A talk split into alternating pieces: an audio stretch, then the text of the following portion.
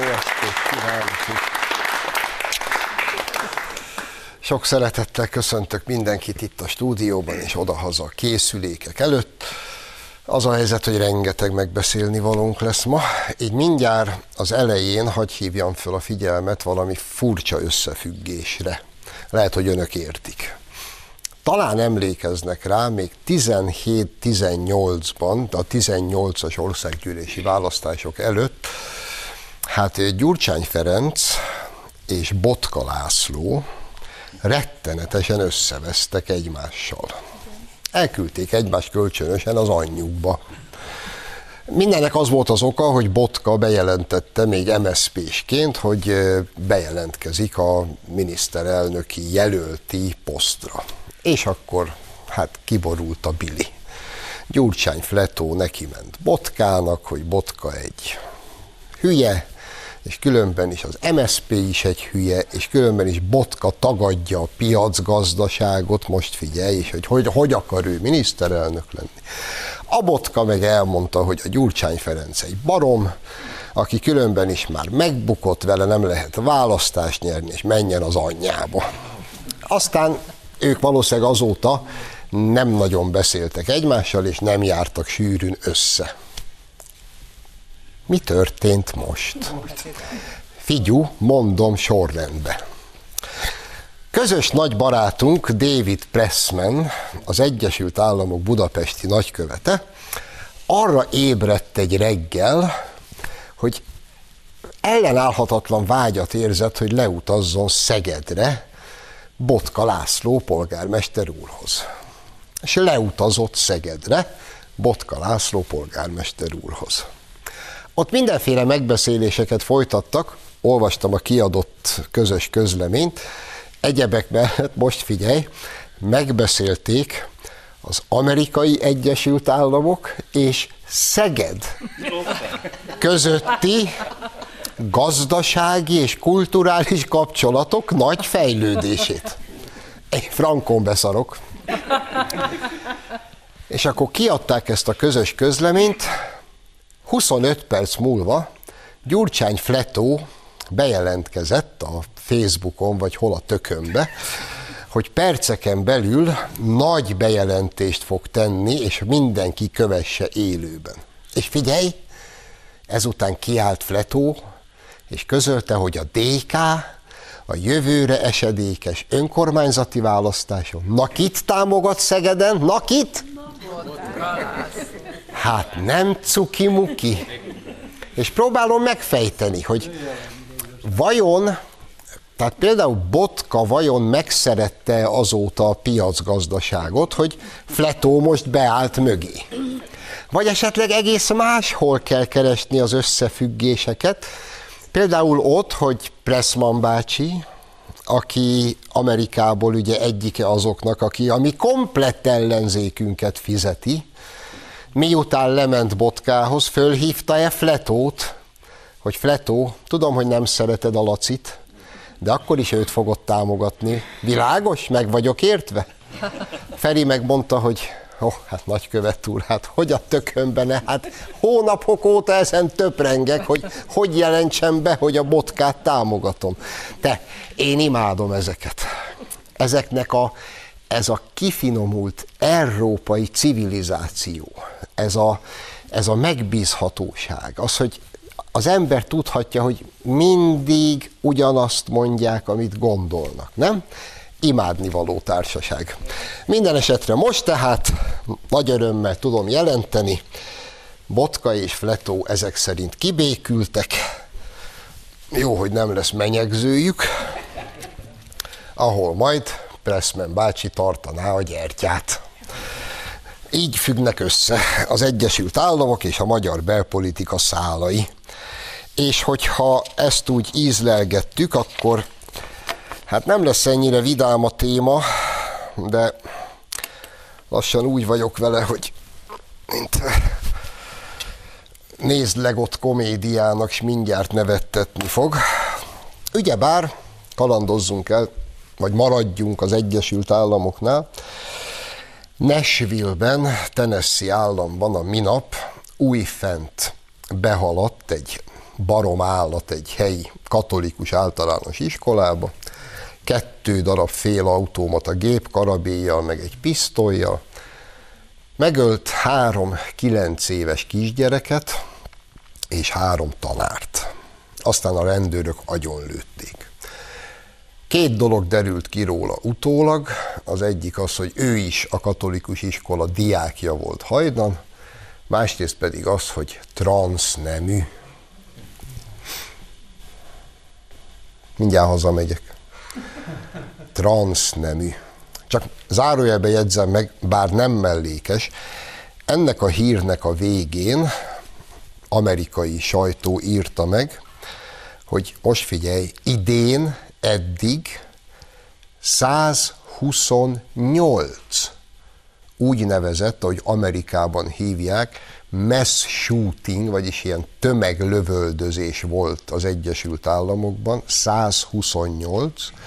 Ott azt nevezik mass shootingnak, ahol négy vagy annál több sebesült vagy áldozat van.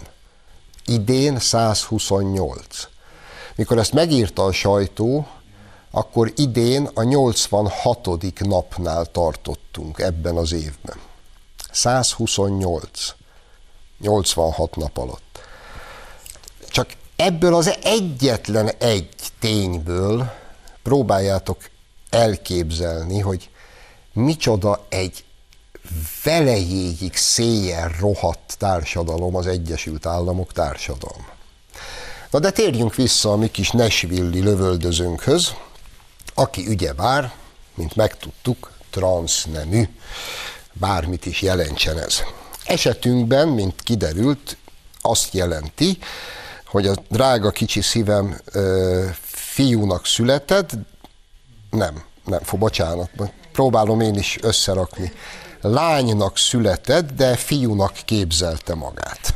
Azért is jó, hogy elrontottam, mert pont erről akarok beszélni, ugyanis az Egyesült Államok trans, meg LMBTQ lobbia is, hát megtalálta az egész ügy kapcsán szarva közt a tőgyét, ugyanis nem azzal kezdtek el foglalkozni, hogy micsoda iszonyatos tragédia történt, hanem azt kezdték el kifogásolni, és azon kezdtek el örjöngeni, hogy az amerikai média rossz névmással illette, és ezáltal megsértette ezt a rakás szart, aki hat embert, köztük három kilenc éves kisgyereket gyilkolt meg.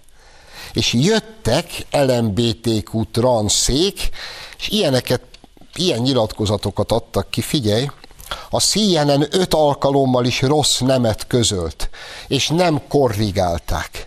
A tömeglövöldözés szörnyű. De az, hogy kiderült, hogy a rendőrök nem tudják, hogyan kell használni a megfelelő szavakat, minket már meg se lep. És a nemek keverése ugyanabba a történetben még mindig probléma. Írja egy VOK aktivista.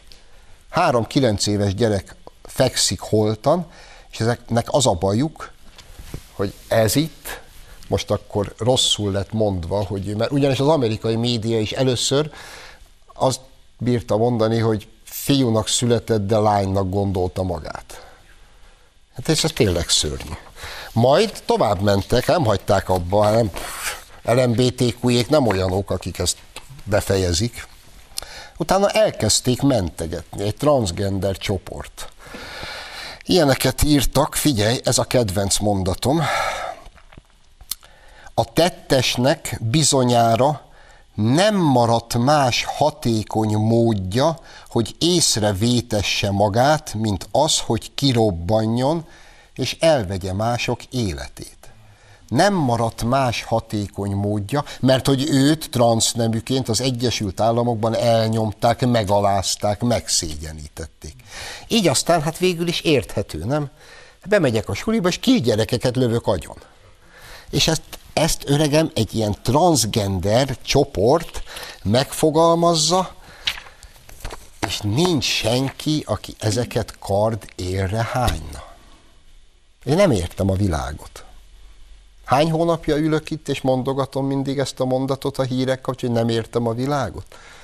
És az a jó, hogy már nem is akarom megérteni. De komolyan. Transgender baba.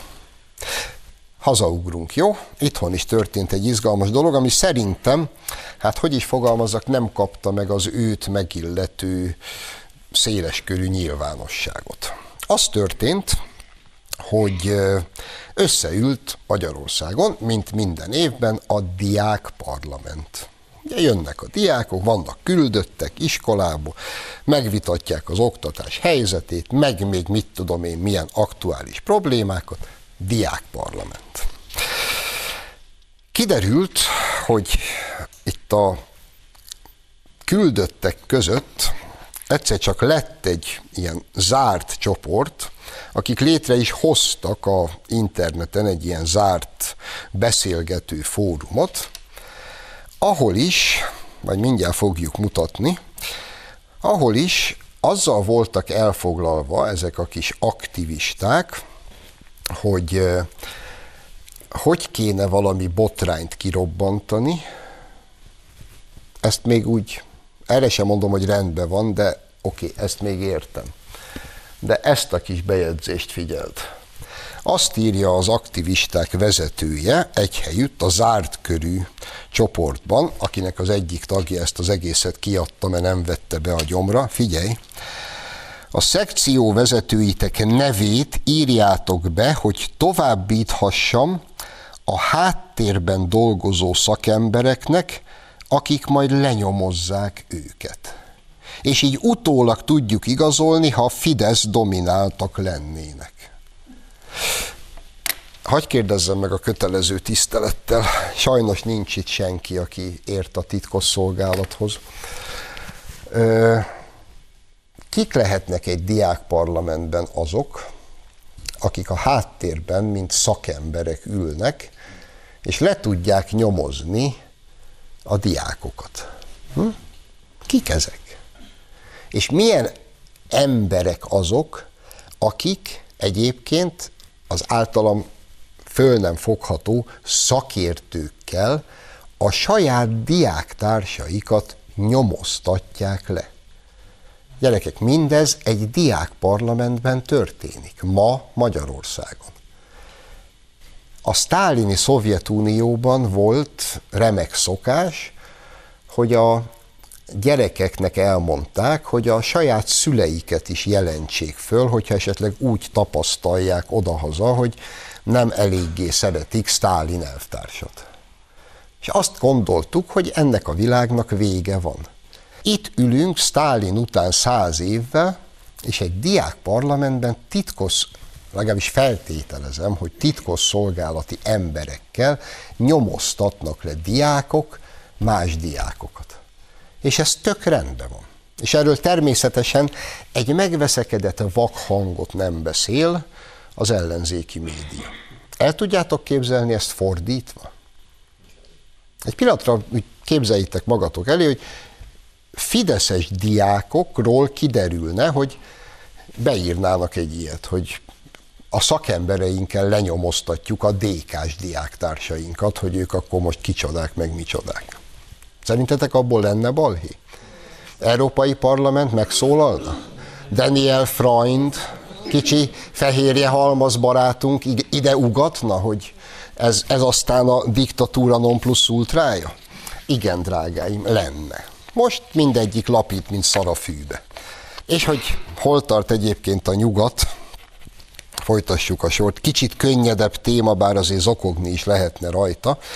Ugye most azt a világot éljük, hogy a klasszikus műveket át kell írni, meg ki kell húzni belőlük a kényes részeket, mert hát ugye vok forradalom van, és a felvilágosultak nehezen viselik el, hogy William Shakespeare miket írt annak idején.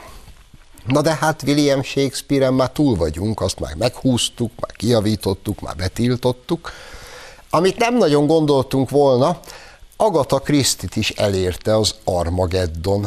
Ugyanis most jöttek arcok, és nekiálltak Agatha Christie krimieiből, hát úgymond kihúzni, meg átírni a kényes részeket, mert hát ez szörnyű, hogy miket írt ez az Agatha Christie. Például ilyeneket írt, hogy azt mondja Mrs. Allerton, azt mondja egy helyütt, Visszajönnek és bámulnak, bámulnak és bámulnak, és a szemük egyszerűen undorító, és az orruk is, és nem hiszem, hogy igazán szeretem a gyerekeket.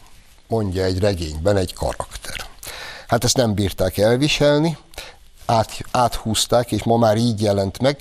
Visszajönnek és bámulnak és bámulnak, nem hiszem, hogy igazán szeretem a gyerekeket, mert a szemük undorító, és az orruk is, azt ki kellett húzni belőle. hogy miért? De miért? Tessék mondani. És egyébként Agatha Krisztit valaki megkérdezte, hogy ő ez hozzájárul-e? Tudom, hogy már nehéz lenne, de hát hogy mégis. Hogy milyen alapon? Tíz kicsi néger, az már nincs. Most azt hiszem az a címe, hogy mert csak egy maradhat. Mennyire szar, nem? Hát mennyire semmit mond. Fölnőtt itt jó sok generáció, tíz kicsi néger. Én el is határoztam, életem legnagyobb üzlete lenne, nyitok egy pici könyvesboltot, és csak klasszikusokat eredetibe fogok árulni. És határozottan fogok hozzá ragaszkodni, Nyilván mindenki ebbe olvasta annak idején, megvan Albatrosz könyvek, abba jelentek meg a jó kis rejtőregények is. Valami hülye kitalálta, hogy rejtő Jenőt ilyen kemény borítású, ekkora kötetekbe ad ki. Hát mi a rejtőt nem lehet abba olvasni. A rejtő attól zseniális, hogy a ponyva csúcsa. Azt albatrosz könyvekbe kell olvasni. És volt ez a krimi sorozat is, tíz kicsi néger. Én továbbra is a tíz kicsi négert olvasom. És akinek nem tetszik, az csókolja meg a hátam végét. Miképpen azok is csókolják meg a hátam végét, akik újfent, most már másodszor oda adományozták az év nője díjat, mert Amerikában már ilyet is adományoznak, Amerika Egyesült Államok és a világ egyik legnagyobb példányszámú napilapja, a USA Today kihirdette, kit részesít az év nője idei kitüntetésében. Az év nője idei kitüntetetje pedig nem más, mint Leigh Fink, Minnesota állam transznemű képviselője, aki értelemszerűen egy derék fiú. Hogy milyen könnyű a világhírűnek lenni, nem? Ha holnap bejönnék, vagy jövő héten ide a stúdióba rózsaszín tütübe, tűsarkú cipibe, viszonylag erős vörös rúzsal a számon, és azt mondanám, hogy én mostantól kislány vagyok. Te b***, ezek hogy meg lennének döbbenve, hogy most mit csináljanak velem?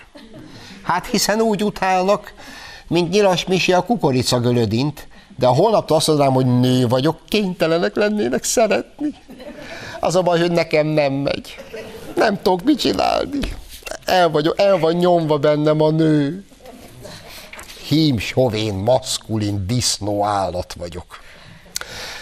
Tartunk egy rövid szünetet, második részben pedig Kovács Zoltán államtitkár lesz a vendégem.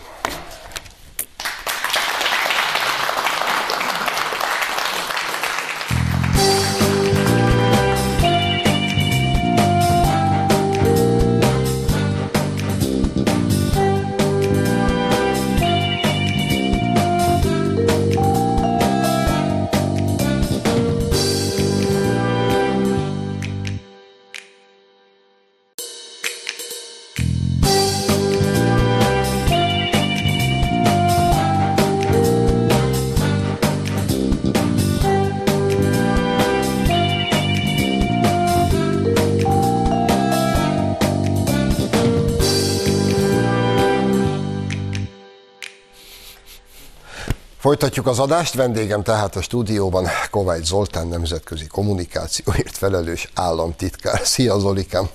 Szervusztok, napot kívánok! Ha megtennéd azt a szívességet, hogy mire legközelebb jössz, beszéd már meg a többiekkel, hogy valahogy a titulusodat rövidítsék le. Használhatnánk valami be. Kimondhatatlan. Kezdjük a finn és a svéd NATO csatlakozással. Ugye Finnországon túl vagyunk, azt mondhatjuk, hogy adakta helyeztük, svédekkel még nem. És egyre durvul a, kommunik- a nemzetközi kommunikáció ez ügyben. Ugye mindenki a torkunkon lóg, hogy szegény svédeket mi miért bántjuk, és itten veszélyeztetjük a biztonságukat, és a többi, és a többi. Mi a helyzet a svédekkel?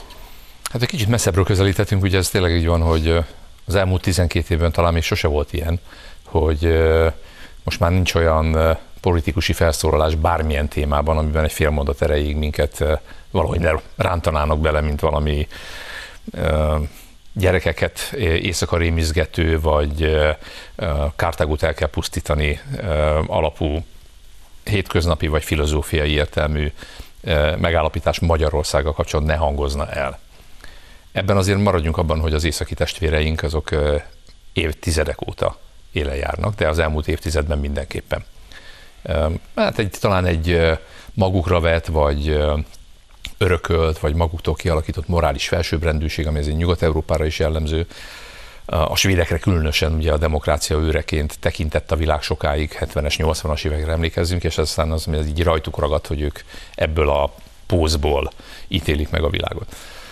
És ez, ez, ez már ilyen endemikus, tehát ilyen járványszerű formát öltött a magát fejlett nyugatnak tekintő, főleg baloldali politikus között, politikusok között, és hát ne felejtsük el, hogy mit kaptunk tőlük az elmúlt 12 évben. Tehát én azon csodálkozom, hogy ők csodálkoznak.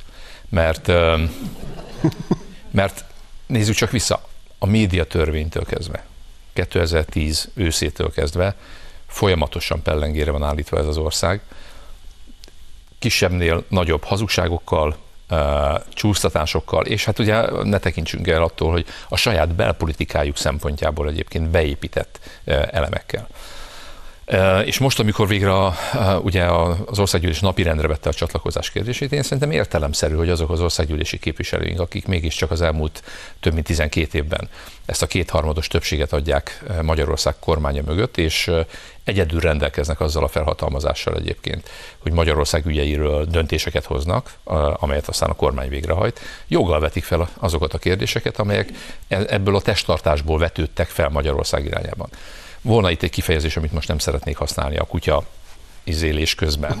Hogyan, hogyan feledkeznek meg elemi udvariassági elemekről, amelyek minimum a diplomáciában azért szokásos, szokásosak lennének, és arról az egymás népei, vagy kormánya és népei iránti tiszteletből, amelyel elfogadjuk, hogy ők svédek, mi meg magyarok vagyunk, ők úgy szervezik az életüket, ahogy a svédeknél szokás, mi meg úgy szervezzük az életünket, ahogy a magyaroknál. És nem próbálunk olyan összevetéseket tenni, amelyek eleve nem állnak meg. Kettő, nem nyilatkoztatunk olyan feltevéseket, illetve szempontokat, amelyek amúgy sem állnak meg.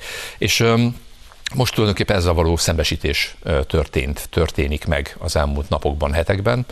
A finnekkel volt talán ilyen értelemben a kevesebb probléma, mégiscsak egy rokon nép, tehát azt gondolom, hogy nagyon sok szempontból értjük egymást.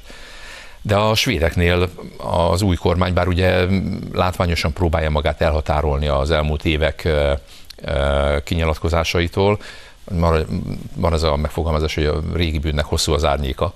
Tehát azért a jelenlegi miniszterelnök és más mostani kormány pozícióban lévő politikusok az elmúlt években olyan nyilatkozatokat tettek Magyarországról, amely teljesen egyértelműen politikai elfogultságról tett tanúbizonyságot, semmi köze nem volt a valósághoz. Mi azt gondolom, hogy minimum magyarázattal tartoznak felénk, és azt várjuk, hogy tegyék ezeket rendbe nem csak ígéreteket, hanem tetteket és betartható formátumokat szeretnénk azzal kapcsolatban, hogy amikor nem csak akkor van párbeszéd, amikor nekik fontos valami, és kérnek számon dolgot rajtunk, hanem nekünk is vannak fontos dolgaink a világban. Ilyen volt például a migrációs válság kapcsán. Az a nem, hogy meg, meg, nem, jelen, meg, meg nem jelenő uh, szolidaritás, amely az európai határok védelmekor uh, mondjuk felvetődött, hanem az a gyalázat, gyalázatos hozzáállás, amit a svédek egyébként a migráció kapcsán uh, műveltek. Nézzük meg, hogy hol tartanak most egyébként. Nekik szóval szerintem egy ilyen kis, ilyen az igazság, igazság pillanat, az igazság órája jött el, és mi mindig is hittünk abban, hogy ezekről a dolgokról nyíltan kell beszélni. Azt mondom, az elmúlt 12-13 évben is ezt tettük bármilyen kérdésben. Van, amikor az igazság fáj. Múlt héten Dajcs Tamás ült ott a te helyeden, és akkor fogalmaztam meg ezt a gondolatot. Most megismétlem, mert önnön hatásom alá kerültem, mert annyira jó szerintem. Olyanok a svédek, mint az alkoholista férj aki este hazamegy, összeveri az asszonyt, és reggel odabújik, hogy ugye szeretsz, drágám. Szóval most ezt játsszák velünk a svédek éppen. És hagy idézzek ide még valakit. Csak azért, mert szerintem ezt lehet fokozni.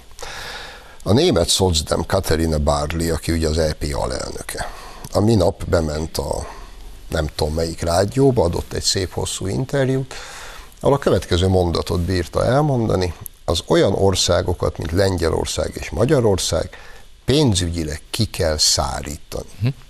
Majd egy fél óra múlva a rádió szerkesztői is rájöttek, hogy szar van a palacsintába, és elkezdtek magyarázkodni, hogy hát Katarina Bárni nem is erre gondolt, hanem arra, hogy az Orbán Viktor meg a Moravieckit kell kiszárítani. De Persze, persze, de ugye Micsoda penetráns, penetráns politikai attitűd és hazugságok tömkeleg, ami ilyenkor jelenik meg, és ilyen hasonlókat mondott egyébként a mostani svéd miniszterelnök is tönkre kell tenni az országot, már gondolom itt elsősorban persze a miniszterelnökre gondolt, de szerintem egy ilyen elvi, elvi dolgot érdemes itt lesz, ez csak egy, egy ilyen nem is a legfontosabb érve egyébként, de, de azért mértékadó. Tehát azon országok esetében, akikkel kapcsolatban egyébként a mi részünkről elfogadván ugye a hozzáállásukat, a, az akaratukat, nem vetődik fel, hogy katonai értelemben, ha egy szuverén ország úgy dönt, ez a NATO egyik alapelve is egyébként, hogy a demokratikusan belülről fakadó igényeket a csatlakozásra azt tiszteletben tartjuk. Magyarország ezt tiszteletben tartja és elfogadja, és szerintem nem betűrik fel kérdés azzal kapcsolatban, hogy a NATO a svédekkel és a finnekkel erősebb lesz.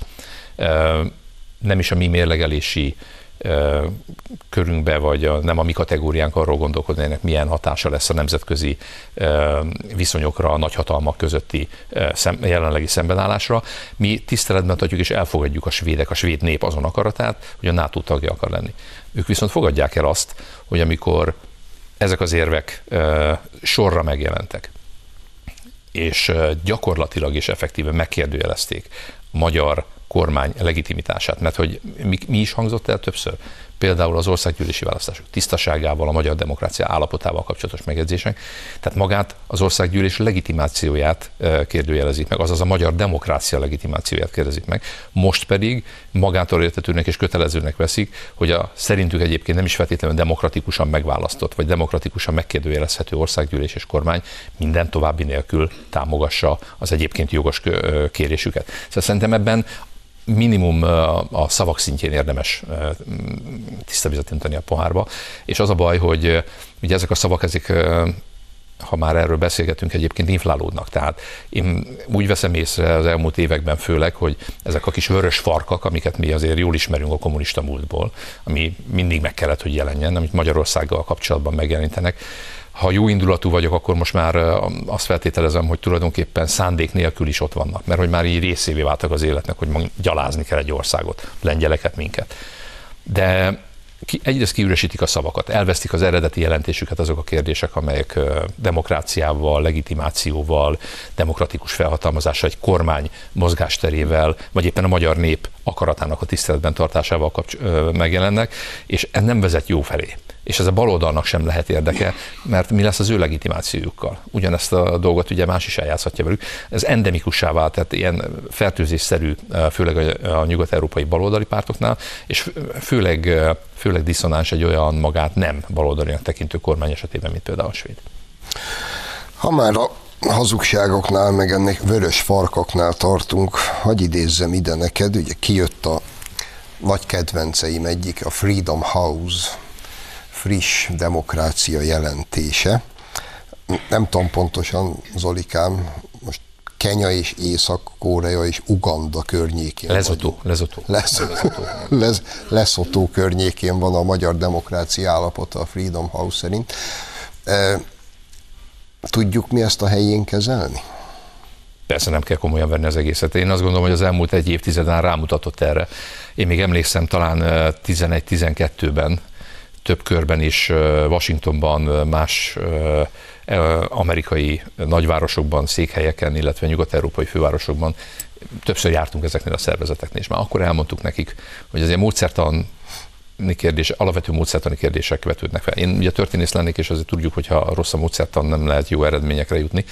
De nincs módszertan. Tehát azt kell látni, hogy például a Freedom House jelentését mi meg is nem csak megkritizáltuk, hanem mondjuk úgy, hogy lerántottuk róla a lepet, effektíve ma, olyan magánszemélyek készítik, akik teljesen, ha nem is saját szempontjaik alapján, de minden országban más szempontok alapján kvázi benyomás alapon készítik el. Ez önmagában problematikus lenne, ha lenne az egésznek köze a tudományossághoz, vagy a tudományos igényességhez. Tehát nem reprezentatív felméréseken, eh, nem eh, objektív, minden országban hasonlóan lefektetett alapelvekhez, vagy viszonyokhoz kapcsolódva jelenik meg ez a vélemény, hanem teljesen hasraütésszerűen, és hát ami a legpenetránsabb is tulajdonképpen erről kell beszélni, alapvetően politikai szándék mentén. Mert miről beszélünk? Ezeket a rangsorokat, itt a újságírók határok nélkültől, a Freedom House-ig, meg a Helsinki Bizottságtól, nem tudom meddig terjed a sor, ezeket gyakorlatilag politikai ostorként használják a politikusok, a baloldali politikusok természetesen, a, ha valamit el akarnak érni. Itt van ugye ez a demokrácia csúcs, amit most összehívtak, két NATO tagállam, eh, Törökország és Magyarország nincs a meghívottak között. Mit olvas az ember ezzel kapcsolatban? Talán ma reggel vagy tegnap este olvastam, hogy ezekben az országokban, 101 néhány országról beszélünk, a legutolsó demokrácia csúcs óta, ami talán még a Trump előtt volt egyébként, jelentősen javult a demokrácia állapota. Vesd össze Freedom House, amely általában beszél egyébként a demokrácia hanyatlásáról a nyugati világban. Tehát amikor Bidenék, a demokraták amerikai pénze, ez egyébként közel egy milliárd dollár összességében, közel egy milliárd dollár csak az elmúlt években hatékonyságáról beszélnek, akkor van értelme ennek a pénznek, hiszen javul a demokráciák állapota azon országokban, amit meghívnak, de ha megnézzük a Freedom House értékelését, meg pont az ellenkezőjét látjuk egyébként a száz ország közül egy csomóban is, ahol folyamatosan a demokrácia hanyatlásáról beszélnek. Tehát az egész egy politikai szemfényvesztés, és nem másra szolgál, majd még nézzük meg, hogy mi derül ki egyébként ezzel kapcsolatban mondjuk a, a brüsszeli, az európai parlamenti korrupciós ügyek kapcsán, ne felejtsük el. Egy nagy megmerem kockáztatni félkorrupciós hálózat működtetéséről, amelyben nagy pénzek utaznak egyébként a világban olyan céllal, hogy bebizonyítsák, vagy éppen az ellenkezőjét, hogy valamely ország demokratikus vagy nem demokratikus, embereket pénzelnek vele, akiknek egyetlen dolga van, hogy ezekhez a jelentésekhez az alapanyagot szállítsák. És látjuk a módszertant Magyarország esetében, láttuk más országokban, Lengyelországban is egyébként, külföldi pénz által fizetett emberek és szervezetek emberi jogi, jogállamiság és egyéb dolgokban természetesen baloldali toposzok mentén írnak jelentéseket. Ezek aztán az Európai Parlamentben, az Európai Bizottságnál, nagy nemzetközi szervezeteknél referenciapontként jelennek meg, majd bekerülnek a jelentésbe. Csak a bolond és a hülye nem látja már, bocsánat a kifejezésért ennek a játéknak a lényegét, és azt gondolom, ezt így is kell kezelni egy baloldali politikai eszközként. Nincs ma ember egyébként szerintem a normálisan gondolkodó politikusok között, és főleg nem szabad, hogy legyen egyébként a középjobb és jobboldali politikusok között, hogy komolyan veszi ezt. Egy másik szervezet, csak hogy citáljam ezt, és ide, mert jó pofa, nem tudom melyik, de az meg a Freedom House előtt egy-két nappal, vagy egy héttel talán szintén kiadott egy ilyen szokásos éves nagy felmérést. Ez a világ országainak boldogságindexe. Értsd, kik a legboldogabbak a világon ember emlékezet óta a finnek a legboldogabbak. Meg a dánok. a finnek persze, hogy a legboldogabbak, hát fél évig sötét van, és addig ki se józanodnak. Hát nyilván, nyilván nagyon boldogok. Most zárójel bezárva, de amint nem tudtam nem röhögő görcsöt kapni, hogy ebben a boldogság indexben Kína harmadik, vagy ötödik, tehát az első ötben biztos, hogy benne van Kína mint a legboldogabb ország. Egy ilyen büdös, sötét diktatúra, hogy ezt vajon hogy magyarázzák meg? Mitől boldogak a kínaiak 90 százaléka? Hát időnként van hiba a Matrixban. van hiba a Matrixban, de azért mondom, hogy a módszertan az mindent eldönt. Tehát ezek, ezek főleg ez a boldogságindex, azt gondolom, hogy inkább vicc kategóriába tartozik, de a másikat azért azért érdemes komolyan venni, mert az elmúlt évtizedekben, és nem csak a mi elmúlt évtizedünkről beszélünk, hanem az elmúlt évtizedekben, ezt tényleg politikai fegyverként használták, és gátlástalanul, ezt kell mondjam. Tehát ezekben a jelentésekben mindig az van, amit a nagy testvér egyébként akar hallani, vagy azok a nyugat-európai baloldali csoportosulások, észosztók, akik diktálnák egyébként a, a tempót, hogy milyen irányba kell haladni. Lásd egyébként a háború Ukrajnában az orosz támadás követően, tehát én azt gondolom, hogy ezek mind-mind olyan penetráns témák, amelyek, amelyekkel érdemes foglalkozni.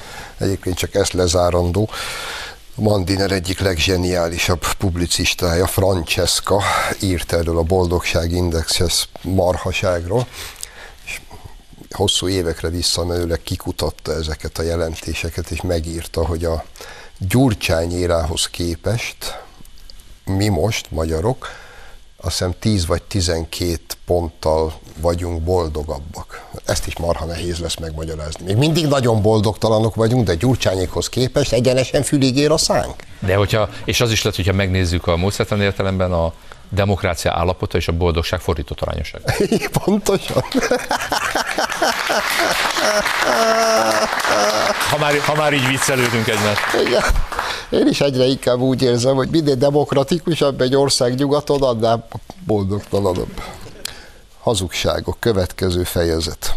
Putyin ellen kiadtak ugye a Hágai Nemzetközi Bíróság egy elfogató parancsot, azt majd külön szeretném megkérdezni, hogy erről mi a véleményed, ennek a komolyságáról, de ennek kapcsán is sikerült Magyarországot gyalázni hazugságokkal, ugyanis utána az a hír röppent fel, hogy mi ezt megvétóztuk.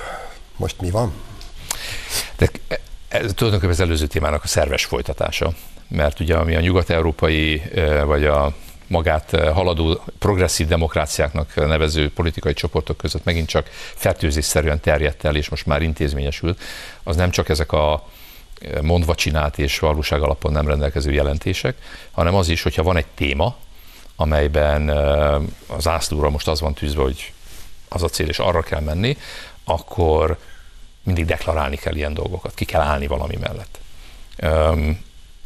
Ugye beleszőném tulajdonképpen így, amit úgy is akarsz kérdezni. Most tekintsünk el attól, hogy egy olyan ország területén elkövetett, vélelmezett bűnökről beszélünk, amely nem tagja egyébként a Nemzetközi Bíróságnak. Egy olyan ország által, amely szintén nem tagja de nem tagja egyébként Kína és az Egyesült Államok is, ugye az, a világ népességének nagyjából a 80%-a talán nem is tagja, vagy nem, országok nem tartoznak ide.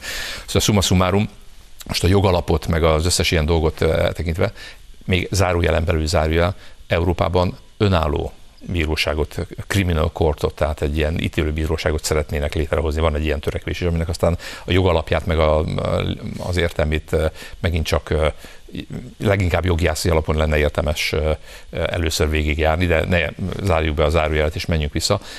Mi mit mondtunk? Azt mondtuk, hogy született egy ilyen döntés, nem kommentáljuk sem a jogi megalapozottságát, sem a relevanciáját, sem az, hogy milyen hatáson tiszteletben tartjuk, tudomásul veszük ezt a döntést. Mindenki olyan deklarációt tesz, amit akar. De mi nem akarunk egy deklaráció részt venni. Nincs ilyen, hogy közös európai fellépés ezzel kapcsolatban, mert semmi, egy, nem volt rá sem igény a tagállamok részéről, hanem ezt a külügyi biztos meg a többiek által gerjesztett politikai akciónak kell tekinteni, és kezeljük is azt gondolom így, majd a politikai háborús történések a végén úgy is meghozzák azt, hogy mit lehet, mit kell tenni. Ez egy érdekes dolog, talán a CNN-ben egyébként ez most már jó, egy, a háború kitörése után nem sokkal, amikor ez a hisztéria elkezdett ugye fellobbanni, azért egy dolgot érdemes ö, ö, tisztázni. A háború indítása önmagában az nem háborús büntet. Mert ezzel az erővel az elmúlt 40-50 évben hogy is mondjam, lenne miről beszélgetnünk. Tudnék, tudnék sorolni neveket. Tudnám sorolni dolgokat. Tehát, és hogy hogy mit követtek el, vagy mi történt, az pedig csak is, csak is minden részlete kiterjedő objektív vizsgálatok után szabad egyáltalán egyébként az asztalra tenni, és utána megítélni, hogy miben lehet elindulni.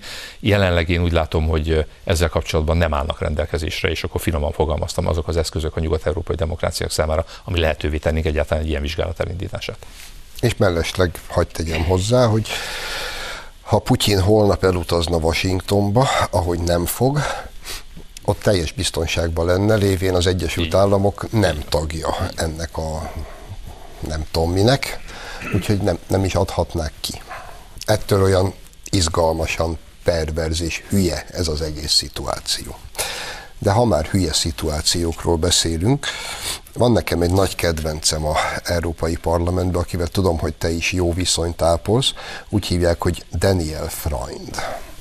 Ez egy ilyen német zöld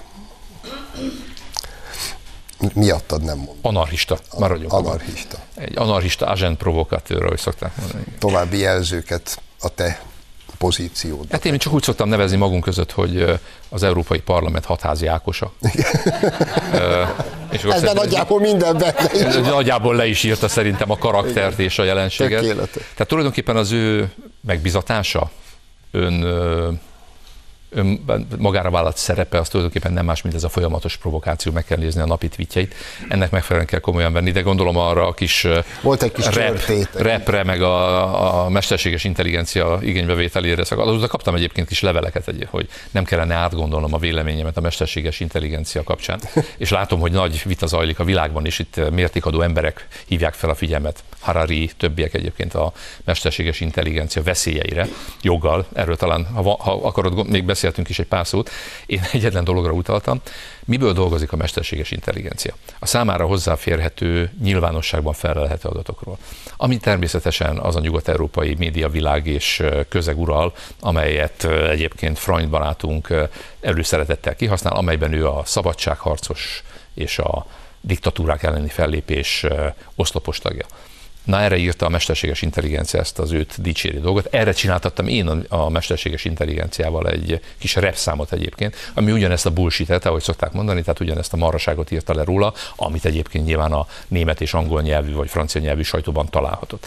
De mi a baj a mesterséges intelligenciával összességében nézve? Most azon kívül, hogy kiválóan alkalmazható és használható arra, hogy bullshit generáljon egyébként eh, emberekről. Leginkább az, hogy természetesen minden a programozástól függ, mert persze lesz majd, vagy talán már létezik is önálló tudata, de ebben sem etikai, morális, semmi másfajta megfontolások egyre nem játszanak szerepet. Abból dolgozik, amit talál a világban, e, és abban azzal a, hogy is mondjam, minket elárasztó szennyel kapcsolatban se legyenek illúzióink, ami egyébként az élet egészét érinti, és a nyugat-európai úgynevezett liberális média világban meglévő vélemények alapján a mesterséges intelligencia használata arra, hogy politikai állásfoglalást tegyen bárki oldalán, az minimális, minimum megkérdőjelezhető óriási problémákat vet fel. Amúgy meg nagyon kell vigyázni ezzel az egész dologgal. Talán egyébként a Hariri és egyéb könyveket olvasva valóban mindenki tudja, hogy az a következő évek, talán most már inkább évek, mint évtizedek nagy kérdése, hogy ki mire fogja használni majd ezt a dolgot. Gyógyászati célokra, amiben például lenne értelme, az emberi élet minőségét javító dolgokra, vagy ne Isten olyan, olyan dolgok generálására, vagy alátámasztására, a, ami ebben a vadul gyalászkodó politikai közegben, főleg a, a, az európai, de az amerikai baloldal részéről is lásd vókultúra, meg, a, meg az ezzel kapcsolatos vadhajtások mire lehet használni. De nagyon komoly kérdéseket vet fel. Másfél percben amiről eddig beszéltünk, ennek a rezüméjét hagy vonjam le. Lassan napra pontosan elérkezünk a országgyűlési választások egyéves évfordulójához. Ebből az alkalomból a Társadalomtudományi Kutatóintézet csinált egy nagy felmérést, amelynek eredménye, ha most lennének a választások, a Fidesz-KDNP nagyobbat győzne, mint egy évvel ezelőtt. Mindezt úgy, hogy egy éve egy háború tart inflációval, mindenféle egyéb szörnyűséggel. Még egyszer mondom, nagyobbat nyernénk most, mint egy évvel ezelőtt. Szerinted ilyenkor mit mond az ellenzék? Hát szerintem tulajdonképpen mindegy is, mert eddig sem azzal foglalkoztunk, hogy mit mond az ellenzék, főleg a baloldalunk, mert nem ez mozgatta sem a politikai döntések előkészítését, sem a politikai döntéseket, főleg nem azoknak a végrehajtását. Talán emeljük ki mégiscsak azért azt a békepárti magyar álláspontot, amit hát, zárójel, sok-sok zárójelet nyitottunk ma. Életemben nem gondoltam volna, életemben nem gondoltam volna, hogy lehet olyan pillanata majd a magyar politikai életnek, de ami még ennél sokkal szörnyűbb, a nemzetközi politikai életnek, amikor egy országnak, amely nem csak április harmadika óta, ugye a választások évfordulója óta, hanem a háború kitörésének első napjától a béke mellett áll meg. És nem lehet rámondani, hogy ilyen meg olyan területi veszteségek után mondjuk a békét és az Oroszország érdekében tenni, hanem a legelső pillanattól azt kell elszenvedni, amit mi szenvedünk el. Hogy folyamatosan nem, hogy kérdőjére eh, vonnak, hanem pellengére állítanak és gyaláznak minket azért, mert békepárti állásfoglalásokat teszünk. Következetesen több mint egy évvel ezelőtt elfoglaltuk ezt a pozíciót. Oda bízom rájuk megítélni azt, hogy vajon ezek mögött a számok között, amiről, mögött, amiről te beszéltél, a közvéleménykutatások mögött, vajon nincs-e ott mértékadó módon a békepárti kiállás, és ennek fényében van-e értelme támadni egyébként Magyarország békepárti álláspontját azon körülmények között, amelyek között a háború zajlik, illetve amifelé Európa, Európa menetel, anélkül, hogy láthatóan a tudatában lenne, hogy mit művel egyébként a háborúval kapcsolatban. Igen. És a mi békepárti álláspontunknak záró mondatként hagy hozzam ide ennek ellentétét. Mondjuk az, az angolok ma ott tartanak, hogy csökkentett urán tartalmú lőszereket óhajtanak Ukrajnába szállítani, és megmagyarázzák, hogy ez miért tök jó, és miért van teljesen rendben. Tényleg megáll az ember esze. 38-39 környékén nézett így ki a világ. Zoltán, köszönöm szépen, hogy köszönöm. itt voltál. Önöknek köszönjük a megtisztelő figyelmet. Jövő héten a szokott időben találkozunk. Addig is minden jót. Viszontlátásra.